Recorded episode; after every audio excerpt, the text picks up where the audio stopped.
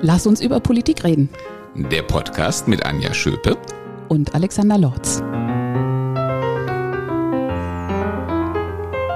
Ja, wir können ja an, anknüpfen an die letzte Folge, denn die Idee für diese Folge und für das Thema ist uns beim letzten Aufnehmen gekommen. Ja, es ist sozusagen die logische Fortführung der Diskussion, die wir über den Einfluss der Medien auf den öffentlichen Diskurs ähm, hatten und äh, wo wir uns auch schon auf ein spannendes Gespräch äh, mit einem externen Gast vorbereiten wollen. Denn wir werden einen sehr bekannten Journalisten demnächst äh, in diesen Podcast holen.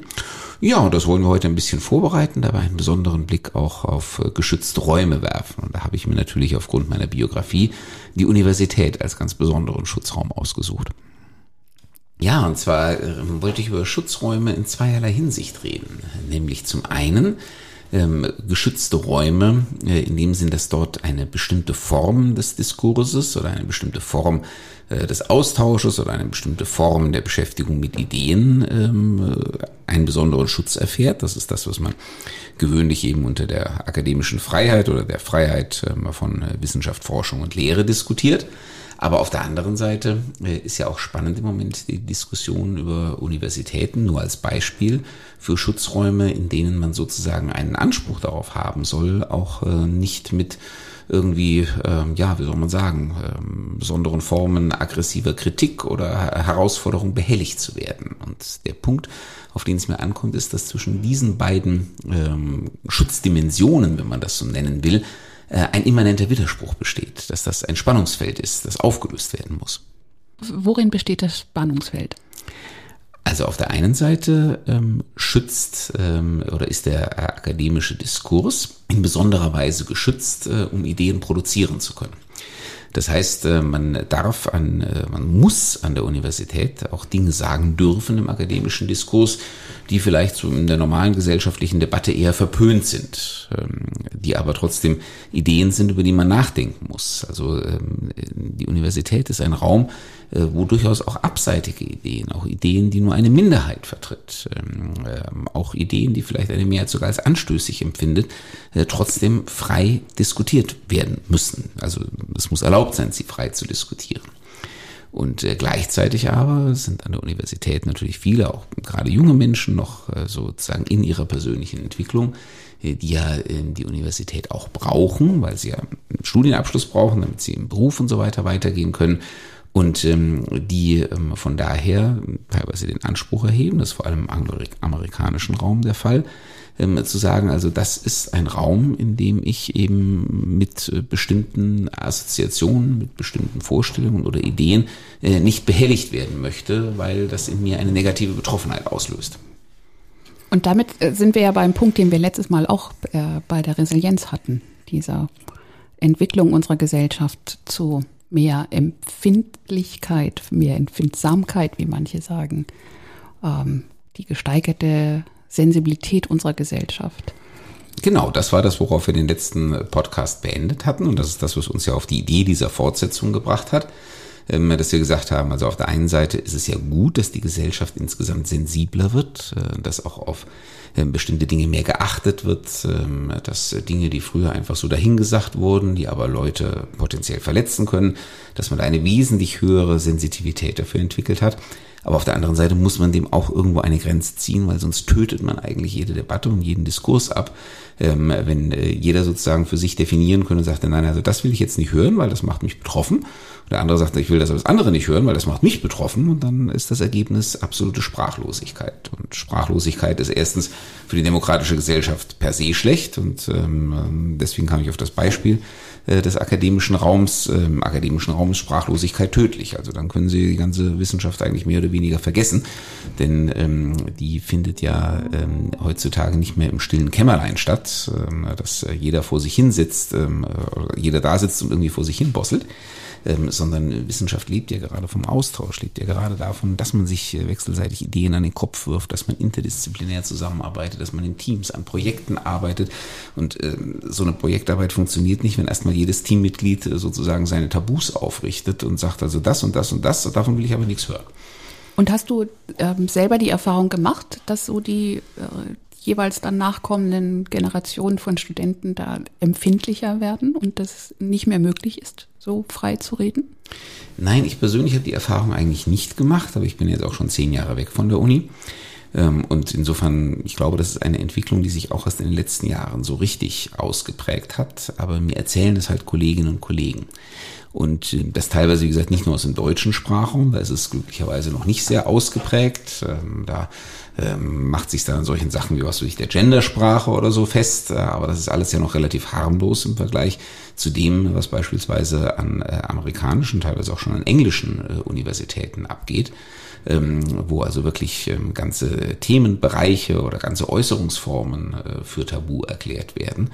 Ähm, was mich in Amerika und England in besonderer Weise erschreckt, weil man normalerweise ja gerade in diesen Ländern ein extrem weites Verständnis von Meinungsfreiheit hat, wesentlich weiter, als wir das in Deutschland praktizieren aber gleichzeitig ähm, erhebt auch die sogenannte Political Correctness, wie man das früher nannte, ähm, oder heute die Wokeness, ähm, wie man das so nennt, eben auch einen ganz anderen Absolutheits- und Herrschaftsanspruch, als das früher der Fall war. Und jetzt übertragen auf die Gesamtgesellschaft und dann ja auch der, der Blick auf die Politik, dieses Gehemmtsein, ich glaube, das, das haben wir auch immer mehr, weil es eben immer mehr ähm, eingeforderte Grenzen gibt aus der persönlichen Befindlichkeit heraus. Es ist ja schon fast nicht mehr möglich, irgendetwas zu sagen, ohne Gefahr zu laufen, dass halt irgendeine ähm, Personengruppe oder auch Einzelmenschen in der Gesellschaft sich dadurch verletzt oder gekränkt fühlen oder sogar angegriffen fühlen. Genau. Und äh, deswegen macht man sich immer mehr Gedanken darüber. Jetzt ist auf der einen Seite ja auch gut, äh, wenn man sagt, ich will ja auch niemanden kränken oder verletzen. Ich meine, die wenigsten Menschen ähm, gehen ja mit der Intention in ein Gespräch rein, den Gegenüber zu kränken oder zu verletzen. Deswegen haben wir auch das letzte Mal schon gesagt, ist ein bisschen mehr Sensibilität ähm, also auch durchaus hilfreich. Aber wie alle guten Dinge, wenn man zu viel davon macht, schlägt es halt ins Gegenteil um. Und wenn es dazu führt, dass ähm, Leute sich eher auf die Lippen beißen und sagen, jetzt sage ich mal lieber nichts, weil ich weiß gerade nicht, wie ich das so formulieren kann, dass sich jetzt auch wirklich niemand um mich herum gekränkt fühlt, ähm, das unterdrückt auf Dauer einfach äh, den äh, freien und ähm, produktiven intellektuellen Austausch.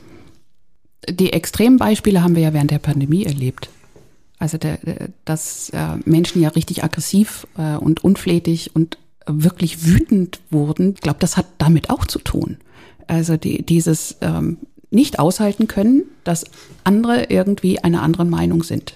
Etwas sagen, was einem selbst äh, nicht passt äh, oder wo man sich selbst zurechtgewiesen fühlt oder angegriffen fühlt. Aber die, diese permanente Forderung oder Behauptung, ähm, die Meinungsfreiheit in Deutschland sei abgeschafft während der Pandemie. Ja, oder eben umgekehrt, äh, ich will von deiner Meinung da nicht behelligt werden, weil es ein Angriff auf meine ganz persönliche Filterblase ist. Ähm, das ist natürlich eben auch ähm, die Gefahr. Je erfolgreicher man sich das verbittet, äh, umso weniger wird man herausgefordert und umso ähm, mehr dreht man eigentlich so in seinen persönlichen Rillen. Du hast das Beispiel mit der Pandemie gebracht. Ich finde das eigentlich ganz wichtig. Auch das, das war ehrlich gesagt so der andere Grund, warum ich jetzt gerade auch auf die Universität als Schutzraum zu sprechen kam weil äh, wir haben in der Pandemie eine sehr interessante Entwicklung gesehen, die total gegenläufig war. Äh, wir haben am Anfang eine geradezu blinde Wissenschaftsgläubigkeit gesehen. Also da hat ja jeder nur noch ähm, gefragt, äh, was sagen die Virologen, was sagen die Epidemiologen. Ähm, und ähm, die, wurden ja geradezu angehimmelt. Ne? Christian Drosten war irgendwie so kurz unter Göttlichkeitsstatus. Ähm, äh, und ähm, was der sozusagen sagt, ähm, war Gesetz, weil das ist der Fachmann und da muss man drauf hören. Ne? Listen to Science ist ja auch so ein Schlagwort äh, in diesem Zusammenhang. Und ähm, äh, jeder, der also auch noch vielleicht vorgebracht hat, so nach dem Motto, naja, so das ist jetzt aber auch keine absolut sichere wissenschaftliche Erkenntnis, da muss man nochmal drüber diskutieren können, äh, wurde schon irgendwie in die Ecke der äh, Leugner, später nannte man sie dann Querdenker gesteckt. Das war das eine Extrem, das war nicht gesund. Ähm, dieses, ähm, diese mangelnde Bereitschaft zum Hinterfragen von Erkenntnissen, die wissenschaftlich ja noch gar nicht abgesichert sein konnten. Das haben wir die Wissenschaftler auch selber gesagt. Die haben ja gesagt, wir wissen eigentlich nicht wirklich was über dieses Virus. Wir haben ein paar Punkte, die können wir feststellen. Wir haben unser allgemeines Wissen über Viren und äh, Epidemien dieser Art. Äh, daraus können wir gewisse Wahrscheinlichkeiten, Schlussfolgerungen ableiten, aber das erhebt jetzt alles keinen Anspruch auf absolute Wahrheit. Also die Wissenschaftler haben das eigentlich immer sehr genau äh, getrennt, aber in der Öffentlichkeit kam es anders an. Und dann als die Öffentlichkeit merkte, die haben auch nicht immer recht, ähm, ist das teilweise ins totale Gegenteil umgeschlagen. Äh, so eine totale Wissenschaftsnegation äh, nach dem Motto, auf die Deppen äh, hört doch eh keiner mehr, ja, alles, alles Unsinn ähm, äh, bis hin dann eben zu Verschwörungstheorien, die unterstellt haben, die haben im Dienste der irgendeiner finsteren Macht irgendeine Erzählung aufgebaut. Ne? Viren gibt's gar nicht, Biologen sind alle Scharlatan, habe ich alles im Internet gelesen, habe mir zugeschickt. Ähm, äh, das ist alles nur eine bösartige Erfindung und dann wahlweise von Bill Gates oder von wem auch immer. Und äh, das ist natürlich mindestens genauso ungesund, ähm, wenn man sich auch, weil es auch dazu führt, dass man sich nicht mehr rational damit auseinandersetzt und nicht versucht, sozusagen die zweifelhaften Dinge irgendwie miteinander zu klären, ähm, sondern wir haben auf der einen Seite blinde Gläubigkeit gehabt äh, und auf der anderen Seite ähm, totale irrationale Ablehnung. Und ja, wie immer äh, wäre der Mittelweg das, was man äh, als gesunde ähm, Vorgehensweise empfinden könnte, was eigentlich auch an der Universität gelehrt wird. Deswegen komme ich immer wieder drauf auf diese Besonderheit des akademischen Diskurses. Nur wenn der, wie gesagt, von beiden Seiten in Frage gestellt wird, ähm, dann kann er auch durchaus zwischen den Steinen zerrieben werden. Und ähm, irgendjemand, irgendein Journalist hat das mal in eine sehr schöne Metapher gebracht, die ich deswegen auch ganz gerne mal zitiere. Er sagt, in unserer Gesellschaft ähm, ist das ähm, weniger und weniger so, dass man irgendwie am Lagerfeuer sitzt, ne, so steinzeitliche Vorstellung, am Lagerfeuer sitzt und äh, sich äh, irgendwie über die Geschehnisse und die zu ziehenden Folgerungen austauscht, sondern man sitzt an verschiedenen Lagerfeuern und jeder brüllt einfach seine Meinung ungefiltert dem anderen hinüber und schert sich aber nicht um das, was der andere sagt. Und das ist das, ähm, was auf Dauer ähm, den demokratischen Diskurs untergräbt. Und ähm, meine Behauptung ist halt, ähm, mit dem akademischen Diskurs fängt das alles an. Wenn der akademische Diskurs untergraben wird, wenn der nicht mehr äh, frei ist, dann hat das irgendwann, schlägt das auf den demokratischen Diskurs durch. Also so quasi als Reihenfolge, da hat es angefangen, oder wie, wie, wie meinst du das? Ich glaube tatsächlich, ich meine, bin ich vielleicht auch ein bisschen parteiisch, weil ähm, das halt nun mal meine äh, biografische Herkunft und Wurzel ist und ich deswegen natürlich immer zu diesem akademischen Biotop ein besonders enges Verhältnis habe. Aber äh, ich glaube tatsächlich, dass eine freie Wissenschaft, äh, freie Hochschulen, ein freier Diskurs im akademischen Bereich eine notwendige Grundlage auch für einen freien demokratischen Diskurs in der Gesellschaft insgesamt ist. Denn wenn die sogenannten Intellektuellen, ja, die sich da an der Uni tummeln und vor allem auch die gerade die ganzen jungen Menschen, die ganzen ähm, Studierenden, wenn die nicht mehr in der Lage sind, äh, einen freien und offenen Diskurs nach bestimmten Regeln zu führen, der die Gesellschaft voranbringt, ja, wer soll es denn dann sonst noch sein in der Gesellschaft? Und wenn aber die Gesellschaft als Ganze das äh, zunehmend verliert? Diese Empfindlichkeit da ist, offensichtlich auch diese Empörung und diese Gereiztheit ja äh, doch sehr verbreitet ist, wo sollen denn dann die Studenten, die zukünftigen, das lernen? Eben. Und dann kommen sie, ich meine, das haben wir auch alles in der Geschichte gesehen, dann kommen sie eben auch vielleicht in irgendeiner Form indoktriniert oder propagandistisch ähm, vorgebildet an die Universität und haben den Kopf überhaupt nicht mehr offen äh, für das, was ihnen eigentlich die Universität, solange sie noch funktioniert, beibringen will. Und ähm, dann kommen wir im Extremfall halt zu solchen Exzessen wie Bücherverbrennungen und so weiter, was wir alles auch schon gesehen haben, dass nämlich irgendwelche Ideen, die nicht mit den meinen übereinstimmen, äh, nicht diskutiert, sondern einfach in Bausch und Bogen abgelehnt und ähm, möglicherweise der Vernichtung zugeführt werden. Ähm, die, ähm, diese, diese Entwicklung in die Richtung, ähm, ich habe eine These gelesen, dass das quasi die äh, die Kehrseite der äh, weitgehenden Freiheit unserer Gesellschaft ist. Ähm, noch nie war eine Gesellschaft so frei wie unsere.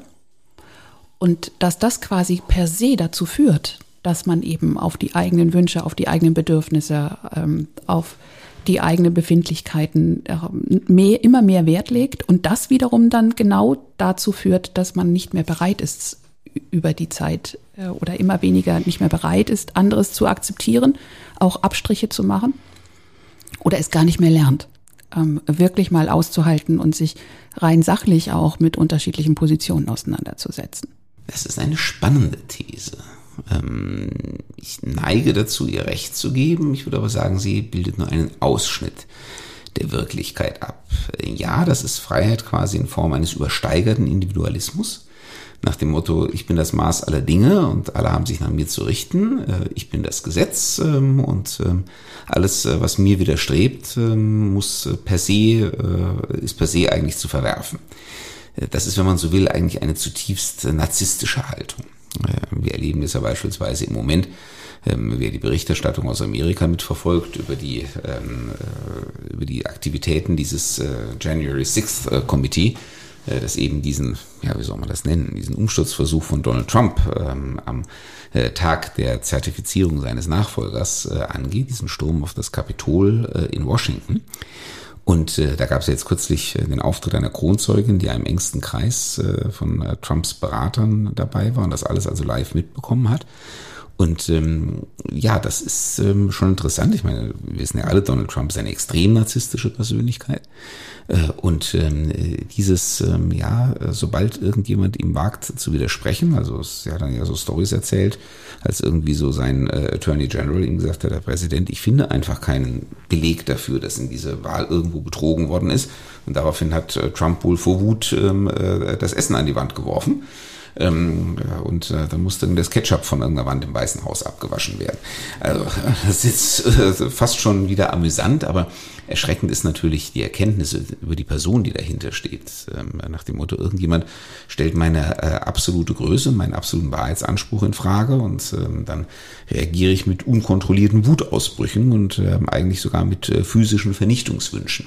Also ja, äh, übersteigerte Individualismus bis hin zum Narzissmus. Ähm, das ist äh, die eine mögliche Erklärung dafür. Ich würde aber gerne auch die entgegengesetzte anbieten. Und ich glaube, dass die für ein paar Menschen auch zutreffen könnte, nämlich, ähm, dass ähm, dieses, äh, diese weitgehende Freiheit, die wir ja genießen in unserer Gesellschaft, Gott sei Dank, dass das vielen Menschen auch irgendwo Angst einjagt, weil sie natürlich die Orientierung vermissen. Ähm, das kennen wir auch alle aus, äh, kennen wir auch etwa aus der Schule beim Bildungs- und Erziehungsauftrag. Äh, gibt ja diese schönen Karikaturen, ähm, äh, werde ich auch nicht vergessen, wo irgendwann mal die Kinder so verzweifelt vor der Erzieherin stehen und sagen, Frau Müller, müssen wir heute schon wieder spielen, was wir wollen. Ähm, äh, und äh, ne, das berühmte freie Spiel, das ja für Kinder total wichtig ist, aber ähm, wenn man eben sozusagen, wenn alles nur noch frei ist und es gibt irgendwie keine Regeln, keine Leitlinien, macht doch, was ihr wollt, ähm, damit kommen auch viele Menschen nicht zurecht. Viele Menschen wollen schon irgendwo so mal so ein paar Eckpunkte haben. Also natürlich, sie wollen entscheiden, äh, was sie tun, aber so ein paar Vorgaben, Leitlinien und sowas hätte man dann doch ganz gerne. Und ähm, äh, wenn man die vermisst, äh, dann sucht man sie sich halt. Und ich glaube, das ist schon auch ein Teil der Erklärung, warum viele Menschen dann auf solche ähm, Verschwörungserzählungen oder äh, Querdenker-Stories und so weiter hereinfallen, weil äh, da gibt's einfach dann, da wird eine einfache Welterklärung angeboten. Ähm, das reduziert die Komplexität aufs Äußerste und dann muss ich mich mit irgendwelchen schwierigen Abwägungsprozessen nicht mehr auseinandersetzen, sondern äh, die Sache ist relativ klar. Da ist gut, da ist böse und ähm, ich gehöre zu den wenigen Auserwählten, die erkannt haben, wo gut und wo böse stehen. Das gibt zumindest ein gutes Gefühl, auch wenn es vielleicht dann an der einen oder anderen Stelle mit der Realität kollidiert. Und äh, gibt es da nicht auch noch eine weitere Facette? Also wenn wir jetzt mal Stichwort ähm, Gender-Diskussion, dann ähm, würde ich da jetzt nicht sagen, dass ich da übersteigerten äh, Individualismus bis Narzissmus wahrnehme als Ursache. Ähm, glaube auch nicht diese Sehnsucht nach eigentlich einer Reglementierung, einer Orientierung. Und ähm, wenn ich das nicht habe, dann, baue ich mir irgendwelche Selbst, äh, äh Selbstkonstruktionen, sondern das ist für mich so ein Beispiel oder äh, liege ich da richtig, ähm, dass die empfundene, vielleicht auch äh, objektiv bestehende Benachteiligung ähm, so empört und so motiviert, dass man eben laut äh, für seine Rechte einsteht in, in den Kampf geht, was im Kern ja unsere die Seele der Demokratie ist. Aber äh, ich frage mich dann manchmal, wo die Grenze ist. Also es gibt ja dann fast nie, äh, jetzt gerade wenn wir beim, bei der Gender-Thematik sind, ist, wann ist es denn erreicht? Also wann sagt man, dann haben wir da irgendwie alles, was wir, was wir brauchen. Und es, es wird so moralisch und politisch quasi überhöht vielleicht. Ja, das ist das eine und führt dann natürlich zu dem, was wir hier auch schon mal in diesem Podcast diskutiert haben, nämlich zu dem, was ich als Symbolpolitik bezeichne. Dann beißt man sich an irgendwelchen ähm, visiblen Symbolen fest und dabei wird äh, die eigentliche Problematik äh, eigentlich ausgeblendet. Ähm, nehmen wir mal, bleiben wir mal ruhig jetzt im Genderbereich zum Thema Gleichberechtigung oder Gleichstellung. Ähm, wir haben ja nun unbestritten ein Gender Gap, äh, beispielsweise dahingehend, äh, dass Frauen dieser Gesellschaft nach wie vor im Schnitt weniger verdienen als Männer. Ähm, dass Frauen nach wie vor deutlich weniger Führungspositionen bekleiden als Männer, obwohl sich das in einigen Bereichen jetzt schon sehr, sehr gut ändert. Aber es ist noch immer so. Also das kann man ja objektiv feststellen. Ähm, da sind wir, ich sage mal, von der absoluten Gleichstellung äh, von Männern und Frauen sind wir da noch ein gutes Stück entfernt. Ähm, aber wenn man das dann sozusagen ähm, sich die ganze Diskussion etwa auf die Sprache konzentriert, auf die Sprache sublimiert, nach dem Motto, wer hat jetzt hier wo ne, die weibliche Form vorne, hinten nicht richtig oder wie auch immer gebraucht, ähm, dann darüber kann man sich wunderbar und äh, unendlich lange streiten und natürlich äh, bestimmt Sprache auch das Bewusstsein, deswegen ist es wichtig, dass man sich über solche Dinge Gedanken macht. Ähm, aber äh, wenn das am Ende dazu führt, dass es nur noch um diese Symbole, letztendlich sind Sprache, sind Codes, sind Zeichen, wenn es nur noch um diese Codes und Zeichen geht, ähm, und dabei, äh, ich sage mal, das materielle Problem, was dahinter steht, etwa eben diese nach wie vor Unterrepräsentanz ähm, von Frauen in Führungspositionen oder ähm, bei, äh, wenn es darum geht, eben um die, ähm, die Hocheinkommensposition, ähm, dass das aus dem Blick gerät, äh, dann erweist man äh, im Ergebnis der Sache einen Bärendienst. Und ähm, das kann sogar äh, bösartig gewendet für diejenigen, die an dem allem kein Interesse haben, ist das sogar eine Steilvorlage, weil die können dann wunderbar auf diesem Nebenkriegsschauplatz eine riesen Auseinandersetzung äh, inszenieren. Und ähm, derweil ähm, gerät eigentlich äh, das Hauptfeld der Auseinandersetzung aus dem Blick. Und für die, ähm, für diese ganze Diskussion um die Sternchen und so gilt im Kern das Gleiche. Auch da ist ja äh, grundsätzlich mal ein zutiefst legitimes Anliegen dahinter, äh, dass man äh, sagen wollte, also ähm, wir wollen Rücksicht darauf nehmen. Es gibt eben nicht nur klar definiert Männer und Frauen, wobei die sexuelle Orientierung da ein völlig anderes Kapitel ist. Ich meine, ich kann ja auch ein homosexueller Mann sein, kein Problem meine Identität als Mann haben. Ähm, oder umgekehrt. Ähm, also das müssen wir ganz strikt trennen, geschlechtliche Identität und sexuelle Orientierung. Ähm, aber wir wissen ja mittlerweile, natürlich gibt es auch Menschen, die auch ähm, geschlechtlich, von der geschlechtlichen Identität her nicht klar ähm, dem männlichen oder weiblichen Geschlecht zuzuordnen sind, einfach von ihrem inneren Gefühl, von ihrem Selbstverständnis her. Und es ist total wichtig, ähm, dass wir das anerkennen. Deswegen ist es auch gut, wenn wir zum Beispiel jetzt Stellenausschreibungen haben, die eben immer MWD, ne, männlich, weiblich, divers lauten, äh, damit äh, im Bewusstsein äh, ankommt, äh, Moment mal, da gibt's auch noch äh, etwas Drittes. Da gibt es einfach Menschen, die fallen sozusagen zwischen die gewohnten Raster und ähm, äh, deswegen sind die aber nicht weniger wert als andere und sind auch nicht irgendwie abnorm oder sonst was, sondern das gehört genauso dazu. Die sind genauso Teil dieser Gesellschaft, die dürfen nicht diskriminiert werden. Ähm, das eine äh, steht sozusagen da gleichberechtigt neben dem anderen. Das ist alles legitim. Aber ähm, auch hier wieder, und das ist eine sehr deutsche Diskussion, die, soweit ich das beobachte, in kaum einem anderen Land so geführt wird, ähm, wenn man auch das wieder versucht, nur über die Sprache ähm, zu sublimieren. Also äh, ne, macht man jetzt die Sprechpause an der richtigen Stelle ähm, äh, und ähm, äh, damit auch ja ähm, sozusagen da niemand ähm, irgendwie verloren geht, wobei ich immer auch das Gefühl habe, in einer Sprechpause symbolisiert zu werden. Also äh, kann man auch drüber diskutieren, ob das jetzt so ähm, der angemessenste Weg ist. Aber im Moment ist das äh, der Trip, auf dem ganz viele unterwegs sind. Und ähm, auch da äh, glaube ich, dass hier eine Ersatzdiskussion geführt wird ähm, auf einem Feld, ähm, auf dem sich eben trefflich Symbole setzen lassen, ähm, aber das dahinterliegende Problem, wie verschaffe ich beispielsweise diesen Menschen die volle gesellschaftliche Teilhabe in einer Welt, die natürlich irgendwo äh, alles nach äh, Männlein, Weiblein sortiert, ähm, äh, das äh, gerät dabei möglicherweise wieder aus dem Blick. Aber genau diese Grenze zu finden ist ja total schwer. Weil genauso wie du sagst, Sprache und wie man sie verwendet, natürlich auch auf die eigentliche Haltung und auf die eigentliche Meinung schließen lässt. Äh, Sprache ist nun mal verräterisch. Selbstverständlich. Und ähm, diese, also ich nehme die, diese solche Diskussionen immer um das Ringen eigentlich der, der um die Grenze. Wo ist es übersteigert? Wo ist es eigentlich nur noch symbolisch? Und wo ist äh, die Grenze, bis da, bis zu der es auch völlig berechtigt ähm, und grundsätzlich auch angemessen ist. Und ähm, also so, für, dass es jetzt kom komplett nur so ein Nebenschauplatz ist, weiß ich nicht so ganz genau. Aber genau diesen Punkt zu finden, ist ja so schwierig. Absolut. Ich habe auch nur das Gefühl, dass wir in Deutschland das halt im Moment sehr übersteigern. Deswegen hm, benutze ich mir den Vergleich auch zu anderen Ländern, aber natürlich ist das im Grundsatz berechtigt. Und ähm, deswegen habe ich zum Beispiel auch das Beispiel mit diesen Stellenausschreibungen genannt, wo das Bundesverfassungsgericht entschieden hat, dass man das eben nicht nur M-W, sondern M-W-D ausschreiben muss. Das zum Beispiel finde ich völlig richtig.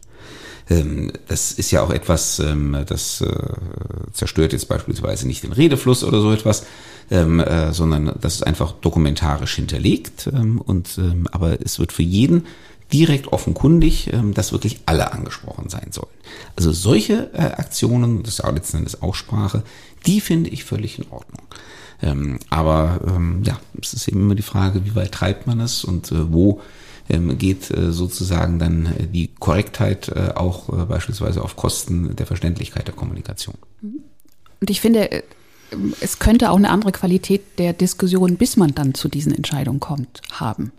Also bei uns ist es immer so, so völlig empört und so zutiefst verletzt und quasi es geht nicht mehr größer aufzuhängen, dass wenn irgendjemand nicht gendert oder die Lücke spricht, man sich zutiefst in seiner Würde verletzt fühlt. Und das finde ich ein, interessantes Phänomen. Ähm, warum muss das so sein? Warum kann man nicht auch sehr laut für seine Rechte oder für seine Position auch äh, als Minderheit eintreten? Ähm, warum muss es immer über diese persönliche Verletzungsschiene ähm, diskutiert werden, also so quasi in die Schwäche zu gehen. Ähm, und damit ja dann eigentlich jegliche Dis Diskussion per se töten. Denn äh, wer ist man, dass man jemand anderen abspricht, er ist zutiefst verletzt durch das, was passiert. Aber dann ist eigentlich auch genauso wie du beim akademischen Diskurs gesagt hast, Ende der ganzen Geschichte, weil dann, dann geht keine sachliche Debatte mehr wenn, wenn einer sich zutiefst gekränkt fühlt, alleine dadurch, dass man, dass man über sowas diskutieren muss. Ja klar, der, der gekränkt fühlt, der, der ist nicht mehr bereit zu diskutieren. Der andere, ja, das ist halt die Frage.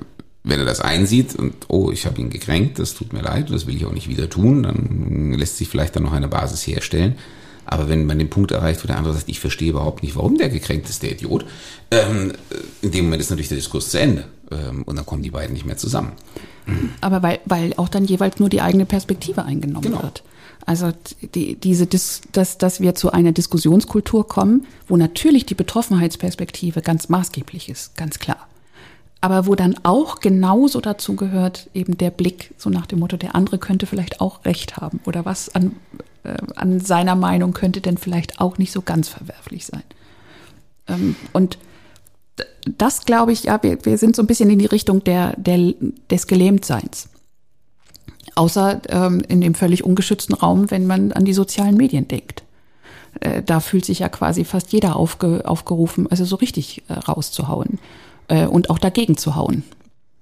Ja, vielleicht ist das äh, sozusagen das Ventil äh, wenn man sich in sonstigen Diskursformaten nicht mehr so richtig ähm, seinem eigenen äh, Gefühl entsprechend zu äußern traut, dann sucht man sich sowas als Ventil und da rotzt man aber mal so richtig ab. Jetzt denke ich natürlich an die, ganz gezielt an die Politik. Entwickelt sich die Politik oder ist sie das vielleicht sogar schon auch zu so einer Lagerfeuersprachlosigkeit? Ja gut, die Politik bedient das, ähm, was medial angesagt ist. Und ähm, wenn das das ist, was honoriert wird, ähm, klar, dann äh, steigt die Politik natürlich auch darauf ein.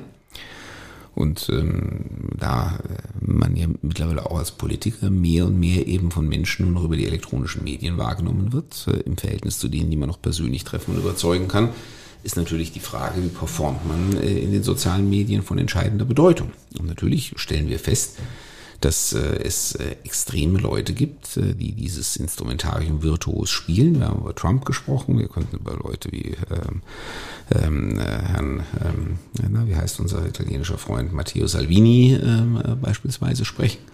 Ähm, sicherlich auch in Deutschland über die ein oder andere Figur ähm, von Seiten der AfD, ähm, die diese gezielten Tabubrüche, diese gezielten Regelbrüche ähm, eben vor allem in den elektronischen Medien dazu nutzen, um ihre Bekanntheit zu steigern, um ihr Profil zu schärfen und um eine ganz bestimmte äh, Gruppe, eine ganz bestimmte Klientel äh, von Leuten als Follower anzuziehen, ja, die zumindest dann reichen, um eine ordentliche Fraktion im Parlament zu bilden. Ja, und wenn ich an die AfD denke, äh, gibt es ja auch viele Beispiele, aber ich glaube, äh, nicht nur nicht nur bei der AfD, aber da glaube ich äh, ganz besonders oder sehr, sehr deutlich wahrnehmbar, diese Empörung. Also gleichzeitig Tabubrüche ganz bewusst begehen, auch wenn natürlich das Gegenteil behauptet wird. Und äh, gleichzeitig aber extrem empfindlich sein und immer sofort äh, in Richtung, das äh, grenzt uns aus, das greift uns in unserer Würde an äh, und ist äh, jenseits jeglicher Fairness, wenn es auch nur um eine andere Meinung geht. Ja, ich meine, wenn äh, die Opferrolle äh, in einer Gesellschaft äh, prämiert wird, äh, was ja auch wieder einem grundsätzlich legitimen äh, Ansinnen entspringt, nach dem Motto jemand, der irgendwie verletzt und getroffen ist, um den wollen wir uns in besonderer Weise kümmern. Aber natürlich, äh, wenn man das übertreibt, dann bringt das eben alle dazu, sagen, okay, dann muss ich mich jetzt auch irgendwie als Opfer darstellen, nach dem Motto, ich bin verletzt, äh, kümmert euch um mich. Und im Schutze dieser Rolle kann ich dann mal richtig draufhauen. Es gibt Leute, die das mittlerweile zur Strategie entwickelt haben. Ja, deswegen ist auch da, glaube ich, so im Kern dieser Entwicklung das eigentlich Gute unserer Gesellschaft die, die Ursache. Also je, je wichtiger uns ähm, Gerechtigkeit ist, desto eher kommt man auch an diese Punkte, äh, wo jemand dann sagt, so Moment mal, hier geschieht mir aber Unrecht, jetzt müsst ihr euch auch kümmern und ich, jetzt werde ich hier mal laut. Und das, das wird ja dann immer, immer ausdifferenzierter. Also äh, wie weit auch immer man äh, Gerechtigkeit in einer Gesellschaft schafft, es wird ja dann immer etwas geben, was dann einzelne Gruppen oder Individuen wieder äh, finden, was nochmal darüber hinausgeht und wo dann wieder eine Ungerechtigkeit identifiziert wird. Und damit sind wir, glaube ich, auch wieder dabei, so die, die, die andere Seite der Medaille der Freiheit, die wir haben. Ja, vielleicht sollten wir mal einen unserer nächsten Podcasts äh, zum Thema ähm, Freiheit und Gerechtigkeit äh, mhm. äh, abhalten. Ähm, denn in der Tat, Gerechtigkeit ist ein wahnsinnig, ist ein großartiges Ideal. Das darf man auch niemals aus dem Blick verlieren. Aber man muss sich halt auch immer die Demut bewahren, äh, zu wissen, dass wir Menschen sowieso eine unvollkommene Gerechtigkeit schaffen können. Ähm, dass wir außerdem sehr unterschiedliche Vorstellungen von Gerechtigkeit haben. Ich meine, es ist ja die Zahl der Philosophen, die Gerechtigkeitstheorien geschrieben haben, ist ja Legion. Ähm, und es gibt keine allgemeingültige Gerechtigkeitstheorie. Ähm, jeder hat so seine, die ihn mehr oder die ihn weniger überzeugen. Aber wenn wir uns äh, den öffentlichen Diskurs anschauen, der um sich um das Schlagwort Gerechtigkeit dreht, dann ist ja Gerechtigkeit ein Wieselwort geworden. Ähm, also jeder schreit äh, nach Gerechtigkeit und schreit im Zweifel auch, ich bin ungerecht behandelt worden. Aber das sind Bauchäußerungen. Äh, die sind ja nicht, äh, wie gesagt, philosophisch reflektiert und auf gesicherte theoretische Grundlage gestellt, ähm, sondern sind letzten Endes Empfindungen. Ich finde das ungerecht, dass ich so und so behandelt werde. Ja, aber das ist und dann ja. geht der andere hin und sagt, ja, aber ich finde es überhaupt nicht ungerecht. Ich finde das Gegenteil ungerecht. Und schon sind wir wieder in der Sprachlosigkeit. Aber eben auch, weil bei uns ja absolut akzeptiert ist, das mit dem eigenen Gefühl mit dem äh, Verletzungskränkungsgefühl, dem Gefühl, sich ungerecht behandelt zu sehen, äh, dass das völlig akt, äh, akzeptiert ist als Wert, als Position, als Begründung an sich. Und Vielleicht sogar, sogar massiver als ein sachliches Argument inzwischen. Und genau deswegen bin ich auch überzeugt davon, dass wir als Gesellschaft äh, mittel- bis langfristig wieder dahin kommen müssen, dass wir gewisse allgemeine Standards definieren, dass wir eben auch wirklich als Gesellschaft festlegen, wann sich jemand ungerecht behandelt fühlen darf und dass dann übrigens auch Ungerechtigkeiten sind, wo die Gesellschaft sich verpflichtet sehen muss, äh, das zu korrigieren. Und dass wir aber auch äh, Standards haben und sagen, also das äh, magst du persönlich jetzt anders empfinden, aber wir als Gesellschaft halten den Standard aufrecht. Das ist jetzt nicht ungerecht, wenn wir nach diesem oder jenem Kriterium entscheiden, weil anders wird die Gesellschaft nicht funktionieren. Vielleicht können wir in den nächsten Monaten, wenn es ähm, ja, ja jetzt in eine Richtung geht, wo wir durchaus ähm, massive Einschränkungen auch wahrnehmen müssen, wo jetzt ja wir darauf vorbereitet werden, dass es durchaus da zu ähm, Einschnitten und, und heftigen Dingen kommt. Vielleicht sehen wir dann diese, der, dieses beste Beispiel dieser Gerechtigkeitsdebatte. Ja, und hoffentlich gelingt es uns dann auch eine vernünftige Gerechtigkeitsdebatte zu führen. Jetzt werden wir mal ganz profan ähm, lösen uns auch von den abstrakten Höhen und äh, schlagen vielleicht auch schon ein bisschen die Brücke zu unserem nächsten Podcast, der nämlich sehr down to earth äh, sein wird äh, mit einem entsprechenden Gast. Ähm, wenn wir über, beispielsweise über die Frage der Energieversorgung reden. Genau. Die Frage, was passiert in so einer Notfallsituation, falls wir kein Gas mehr kriegen. Wer kriegt dann noch, nach welchen Maßstäben, wie viel Gas? Ich habe ja schon das ähm, Wort der Energietriage gehört. Ja, natürlich. Und äh, kann ja alles passieren. Man muss sich jedenfalls irgendwie gedanklich darauf vorbereiten. Und das Wichtigste wäre eigentlich, dass wir es schaffen, darüber dann eine vernunftgeleitete, äh, rational abwägende Debatte zu führen. Weil ich glaube, das ist am Ende auch das, wo man dann vielleicht auch die Menschen, wo man dann rational zu dem Ergebnis kommt, die müssen sich jetzt einschränken, vielleicht sogar dazu bringen kann, das zu akzeptieren. Ähm, mit äh, emotional nach dem Motto, aber äh, Sauerei, wenn ihr mir das Gas abstellt, das wird uns nicht weiterführen. Ja, da wirst du recht haben, aber ähm, ich bin da nicht so ganz optimistisch, ob man dieser emotionsgeleiteten Gesellschaft, die wir, glaube ich, sind, äh, wirklich mit äh, vernünftigen rationalen Debatten beikommt. Das sind so zwei völlig unterschiedliche Ebenen. Mein Gefühl lässt sich in der Regel durch rationale äh, Debatten nicht, nicht wirklich beeinflussen. Aber aber Anja, deswegen machen wir doch diesen Podcast. ja, das genau. Ist ein Appell äh, an die Vernunft und an die rationalen äh, Entscheidungsstrukturen. Ja, ähm, zum Schluss, ja, so ein paar Rückmeldungen, glaube ich, doch, äh, haben wir schon eingesammelt. Also ähm, mhm. die Menschen sind äh, zurückhaltend äh, beim uns Schreiben. Aber ehrlich gesagt, äh, ich habe selber auch selbst den äh, Podcastern von den Podcasts, die ich einfach liebe und regelmäßig höre, habe ich auch noch nie hingeschrieben. ja, aber trotzdem fühlt euch alle äh, ermutigt. Wir, wir brauchen Feedback, wir suchen Feedback. Ähm, natürlich eben möglichst nicht so emotionales Feedback, sondern ja. so was rational überlegtes, womit man, wo man vielleicht auch was draus ableiten kann. Ähm, nein, aber wir freuen uns wirklich sehr, weil wir wollen ja auch, wir wollen auch nicht am Lagerfeuer sitzen und in die Nacht hinausbrüllen, auch nicht in diesem Podcast, sondern wir wollen mit euch in den Austausch kommen und wollen feststellen, was brennt euch irgendwie so auf der Seele und wie können wir vielleicht ähm, da ein bisschen den eigenen Erkenntnis- und Entscheidungsfindungsprozess voranbringen ähm, schon, das passiert dir wahrscheinlich auch, wenn, wenn du persönlich angesprochen wirst auf dem Podcast. Das ist mir ein paar Mal passiert. Äh, wenn ähm, ich irgendwie Menschen dann, die mich dann auch kennen oder das dann irgendwie mitgekriegt haben, begegnet bin. Und am meisten habe ich gehört, dass der Podcast so gerne gehört wird, weil unsere Stimmen so schön seien. Also ich hoffe jetzt ehrlich gesagt schon, dass man ihn auch wegen der Inhalte hört. Ähm, aber, ist auch immer meine Antwort. Äh, aber gut, ähm, ja, es ist erstmal ist trotzdem eine schöne Nachricht. Wir freuen uns natürlich drüber.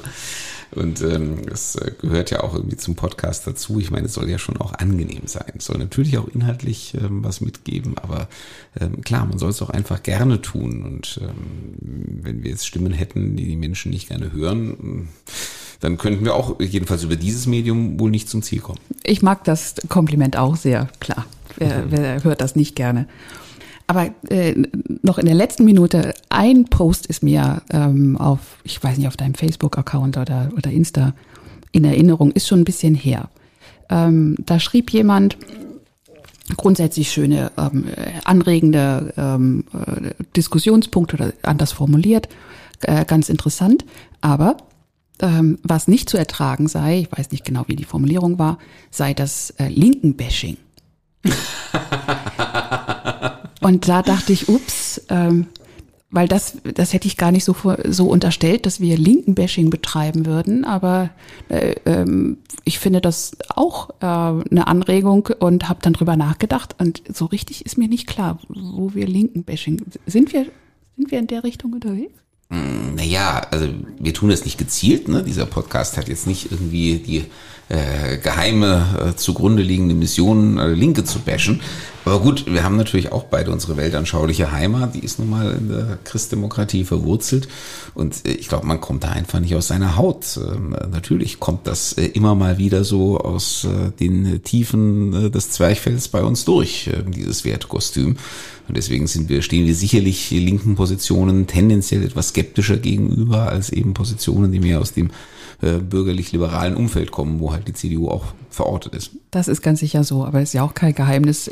Nö, wir machen auch kein Geheimnis, wir kennen mich auch dazu. Und ähm, deswegen, ja, also vielleicht, ähm, wenn wir jetzt nicht nur akustisch unterwegs wären, sondern visuell, ähm, würden beispielsweise so eine Videokachel machen, vielleicht machen wir mal so eine Kachel, wo wir ein großes Schild ähm, hochhalten. Ähm, Achtung, dieser Podcast könnte, wenn Sie links eingestellt sind, Ihre Gefühle verletzen.